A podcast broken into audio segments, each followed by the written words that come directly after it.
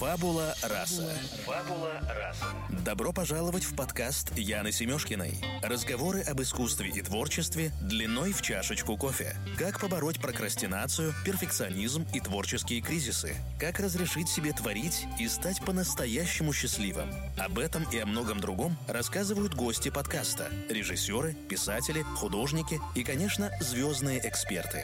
Ведущие подкаста, журналист и литературный критик Яна Семешкина. Друзья, добрый день! Вы слушаете подкаст «Фабула раса». Сегодня у нас в гостях Александр Скрипцова, филолог, литературный блогер, инфлюенсер и автор образовательных курсов по зарубежной литературе. Саша, привет! Привет! Я очень рада, что ты к нам приехала, что ты у нас в гостях. Мы начинаем по традиции с Блица. Это пять коротких вопросов, на которые ты отвечаешь, не задумываясь. Хорошо. В чем твоя суперсила? Ну, если это можно назвать суперсилой, то пусть будет умение быстро принимать решения. Твой жизненный девиз — фраза, которая вдохновляет. Я часто вспоминаю фразу, вот когда хочется, когда бывает слабинку даешь, э, есть фраза «Если хочется бросить, вспомни, зачем ты начал». Три качества, которые ты больше остальных ценишь в людях. Честность, ум, открытость. Какими бы тремя словами ты себя описала? Так, вот тут сложнее. Пусть будет открытая, умная, окей, э, и пусть будет дисциплинированная. Твое представление о счастье, что для тебя счастье? Счастье — это заниматься любимым делом. Согласна с тобой полностью. Блиц закончен, и мы переходим к беседе. А, Саша, ты для меня и для многих своих подписчиков амбассадор зарубежной литературы. Причем классической зарубежной литературы, начиная с 18 а, века, да, с эпохи барокко, да даже, даже и раньше. Да? Сейчас, да. например, у тебя идет курс по мифологии, и я очень люблю твой блог за то, что в нем много интеллектуальной классики. И там нет книг, которые бы сочетались с лавандовым рафом или с чем-то похожим. Ты в какой момент для для себя приняла решение, что вот я буду про очень классические книжки. Я не буду про лавандовый раф. Э, дело в том, что я этого решения не принимала. Я пишу о том, что я люблю, о том, что мне искренне нравится, о том, что я на самом деле читаю. То есть я специально не подбираю вот это я читаю втихаря, об этом я не буду говорить, а вот э, эту книгу, она вписывается в мой блог, о ней я расскажу. Нет, на самом деле это то, что я люблю, то, что я ценю, и это то, как я вижу литературу. И самое главное, что у аудитории есть запрос на сложность, есть запрос да. на интеллектуальность. Люди с большим удовольствием читают то, что ты рассказываешь, допустим, про литературу барокко, да, или про Диккенса.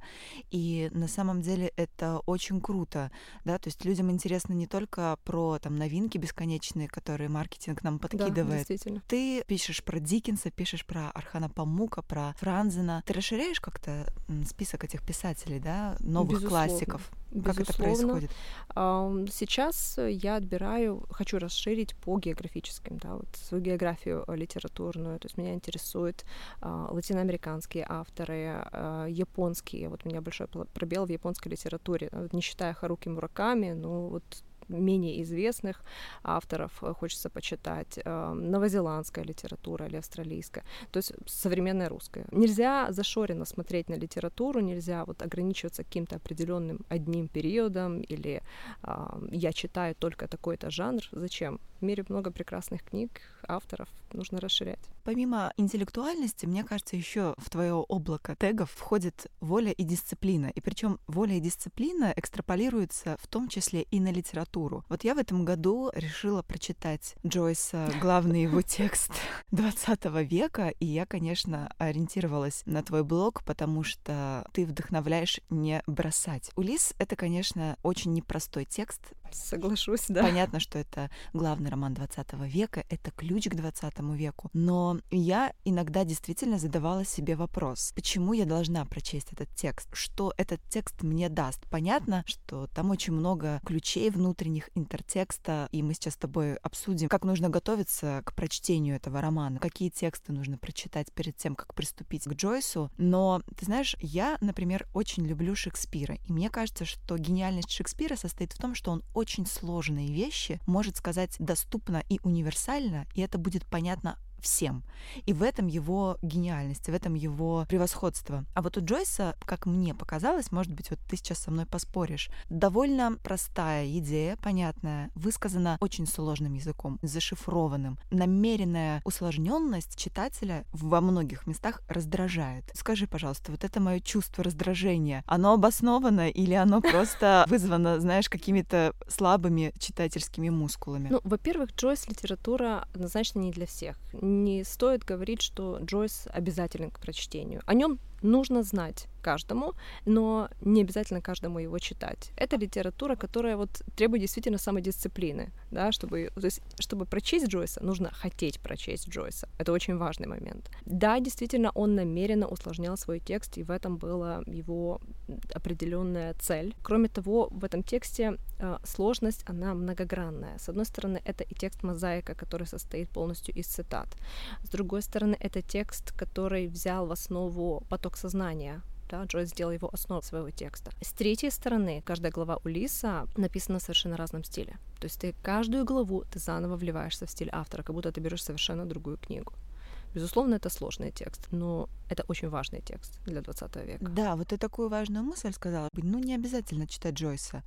Но мне кажется, если ты хочешь называть себя или считать себя интеллигентным человеком или интеллектуалом, то ты обязан этот текст прочесть, переварить, осознать и с ним прожить какое-то количество времени. Вот как быть здесь? Борхес его не дочитал и не постеснялся этого сказать. Умберто Эко ставил его в ряд самых важных текстов 20 века.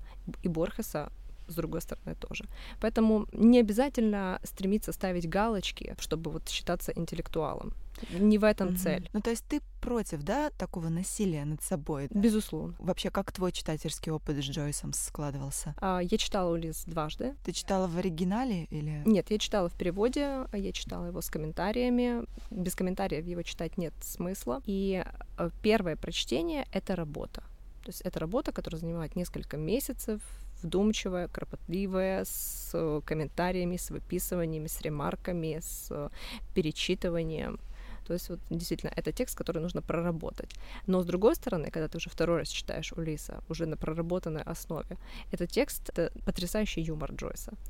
Нельзя назвать Улис скучным, потому что это действительно веселая, смешная книга, как бы это странно ни звучало. Ну вот, кстати, у Анны Ахматовой есть похожие слова. Она говорит, что на десятый раз, когда я в десятый раз читала Джойса, это было потрясающе. Это было очень весело и смешно. Ну, в общем, понятно. В любом случае, это преодоление, это работа над собой. Это как в спорте, да, пока у тебя что-нибудь не да, заболит, да. мускулы не нарастут. Скажи, а с каких текстов нужно начинать подготовку? Что должно быть прочитано обязательно? Одиссею читать безусловно, нужно, потому что это а, основа, и а, как минимум эти отсылки будут уже для читателя прозрачны и уже не составит труда, и не нужно будет и над ними да, сидеть.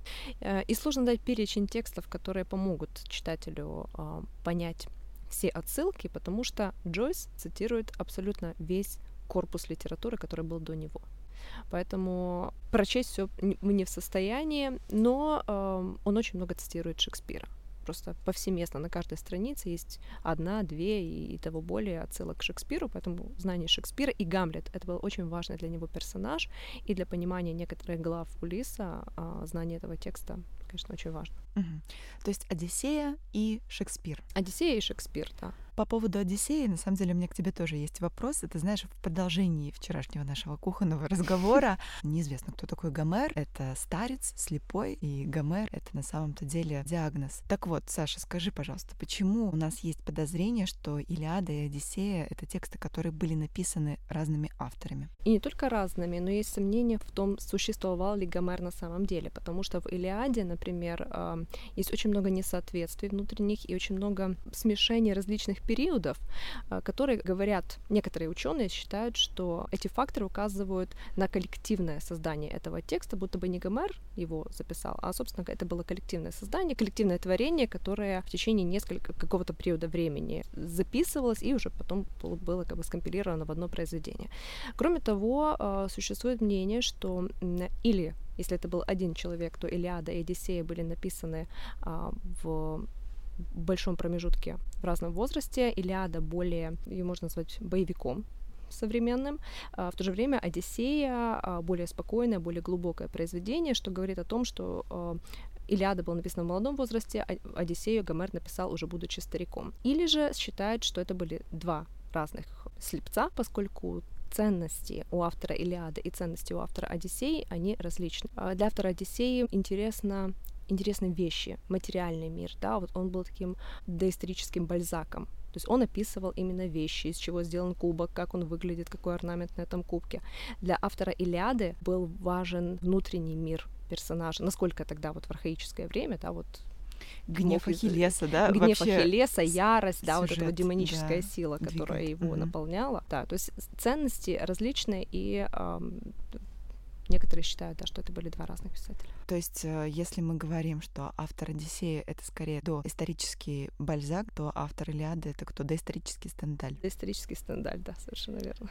Я хотела бы вернуться к теме непрочитанных книг. Твой любимец Умберто Эко писал, у каждого из нас есть своя антибиблиотека, да, он называл список непрочитанных книг антибиблиотекой. И чем больше мы читаем, тем больше увеличивается эта антибиблиотека. Вот что у тебя в нее входит? Ближайшие книги, которые ты не прочитала, но очень бы хотела? Я бы хотела расширить географию, то есть у меня в планах новозеландская э, Элеонора Каттон э, и японские писатели, начиная от Кабааба, заканчивая Банана и Симота, латиноамериканский роман, да, поскольку у меня в арсенале только Картасар Борхес и Гарсия Маркес, хотелось бы расширить э, по всем странам Латинской Америки, потому что это очень интересная тема для меня. Насколько я знаю, ты в этом году приняла челлендж «Год без покупок». Да. И этот челлендж, на самом деле, потрясающий. Насколько я знаю, он вдохновлен книгой «Год без покупок», которая вышла недавно в издательстве Ман Иванов Фербер, правильно? Да, совершенно верно. А я тоже читала эту книгу, и, конечно, когда ты ее читаешь, первую неделю ты думаешь, так, так, наверное, нужно вот срочно сейчас дать себе обещание написать во всех социальных сетях, что год я без покупок. Я пока что не дала такого обещания. Я слежу за тем, как это развивается у тебя. Вот я поэтому хотела сегодня как можно подробнее об этом поговорить. Насколько понимаю, у тебя чтение этой книги наложилось с Франзеном. Да. И вот этот вещизм, да, который он описывает да. о том, как вещи приобретают над людьми власть. И в целом, да, мы пытаемся прибавить себе значимости, приобретая ту или иную вещь. И в целом эта эпоха потребления, которую описал еще Бодриар, она достигает определенного эмоционального пика. Как ты решилась на это и как ты справляешься? Ты еще приехала на ММКВЕ и не покупаешь ни одной книги. Действительно да, это, это, так? это, это действительно челлендж, это вызов, потому что я впервые на таком огромном книжном пространстве, где вся русскоязычная литература, то есть если я попадала на какое-то большое пространство, а, книги всегда были на иностранном языке, и не было такого соблазна. Здесь же а, очень сложно удержаться, но тем не менее я держусь. А, хотя мне подарили, э, подарила подписчица книгу. Действительно, я задумалась об этом, а, когда читала Франзена. Читая поправки, невозможно да, обойти стороной этот вопрос.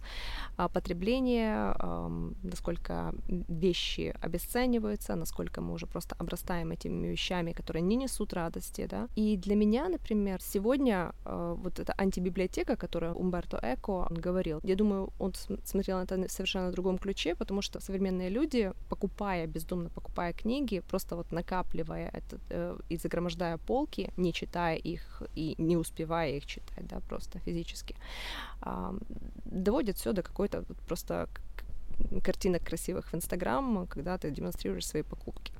И, и для меня книги, которые я покупаю ну, и хочу прочитать, они являются своего рода гештальтами. То есть э, с каким-то немым укором на меня смотрят, они все появляются, появляются, полки нагромождаются, я это не успеваю читать.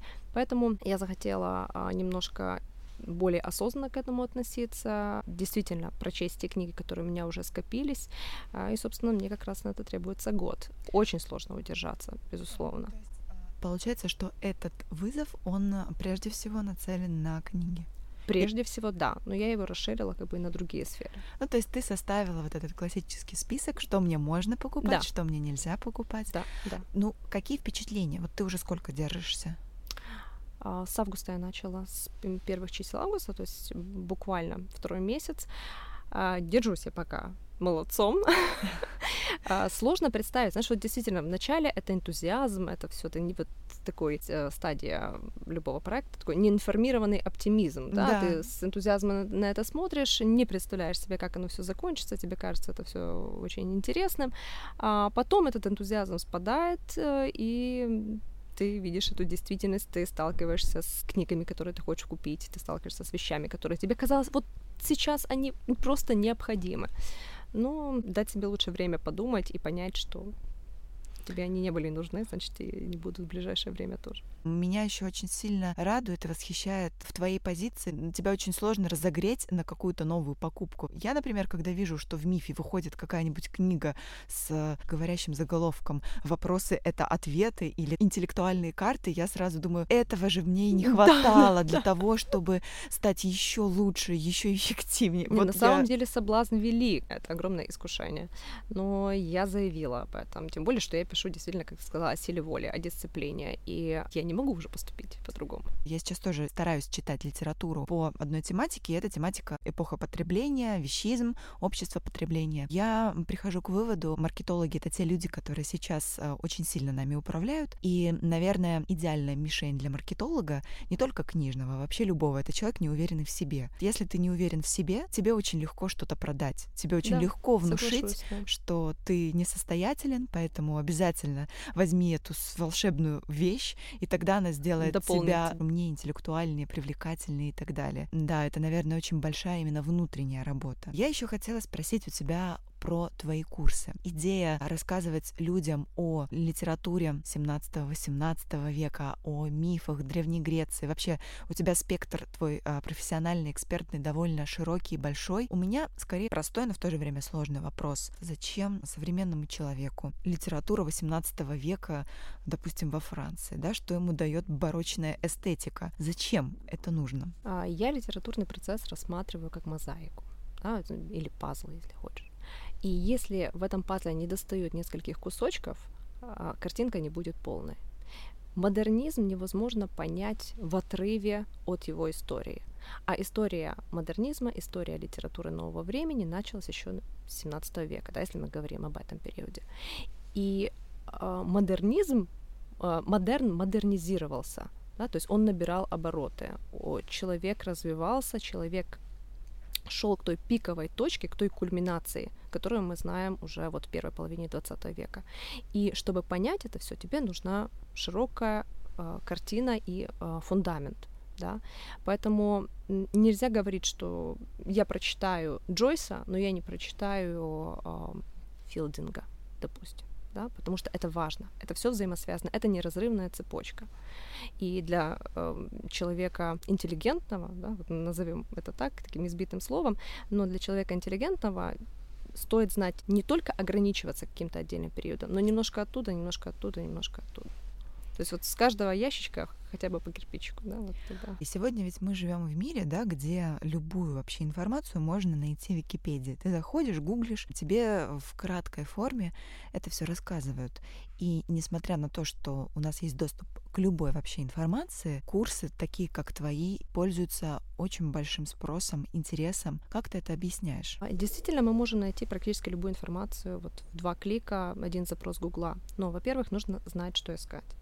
Во-вторых, а, поскольку в интернете сегодня пишет, пишут все, кому не лень, ты не знаешь, где зерна, где плевела. Не знаешь, какая информация действительно имеет ценность. И кроме того, эта информация бессистемна. Отрывочные знания, они не дадут тебе полного понимания процесса. В то же время, как, например, если говорить о моем курсе, я собрала все в единую систему, а, которая дает понимание всех литературных процессов, будь то, если это классический курс, то 17, 18, 19 веков, если это курс по 20 веку, то это всего 20 века, поэтому вот эта системность, которую ты не получишь в интернете, мне кажется, она важна.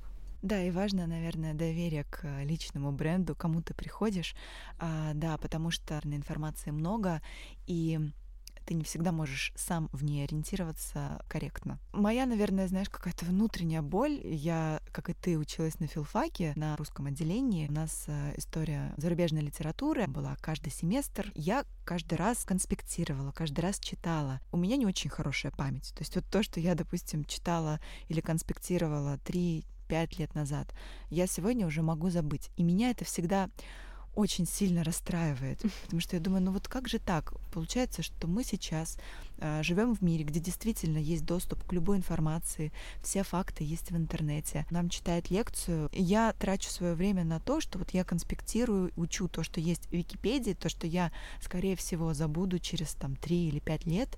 И вот этот момент, он меня просто настолько, ну вот знаешь, у меня просто руки иногда опускаются. Конечно, то, что я, допустим, преподаю русскую литературу, это я помню, потому что я всегда это там перечитываю, конспектирую, с этим каким-то образом работаю, ищу параллели в современной русской литературе, да, возвращаюсь вот как раз к той самой мозаике, о которой ты говорила.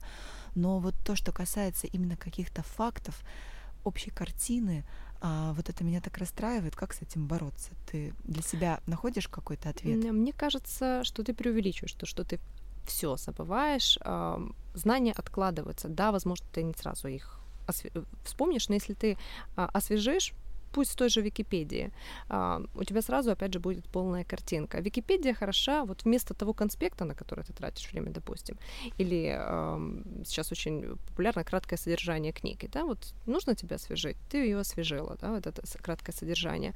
Но в целом ты, во-первых, знаешь, опять-таки, что искать, потому что оно у тебя есть. Ты, ты полностью ты не забудешь. В чем цель чтения? Да, вот помимо эскапизма, как ты для себя определяешь Банальнейшее это удовольствие, а, расширение кругозора. Да, это возможность уйти в какой-то другой мир, погрузиться в другую эпоху, провести параллели с современностью, насколько этот текст отвечает сегодняшним вопросам, насколько он актуален сегодня, да, потому что классические произведения, они не зря не переживают времена, не зря проходят годы, но все равно мы к ним возвращаемся, и мы удивляемся тому, насколько этот текст интересен современникам, да, интересен современности. И оградиться от художественной литературы, мне кажется, вот оно ограничивает сознание. То есть для тебя все-таки, да, художественная литература — это некоторый эскапизм. Ты ищешь в художественной литературе помимо смысла удовольствия, да. чего-то прекрасного, да, дополненная реальность, то, да. чего не хватает в повседневной жизни. Возможно, не, не то чтобы дополненную реальность, но ответы на сегодняшние вопросы. И литература их дает хорошая, качественная литература дает эти ответы. Спасибо, Саша. Друзья, у нас сегодня в гостях была Александра Скрипцова. Спасибо за твой блог. А, я считаю, что то, что ты делаешь, ты приобщаешь широкого читателя к классике, причем той классике, которую не всегда преподают в школе, если говорить, допустим, о российских школах и, понятно, даже в университетах. Поэтому спасибо тебе за эту миссию. Я очень рада, что наш разговор сегодня состоялся. Спасибо большое, Яна. Друзья, мы услышимся с вами через неделю. Пока.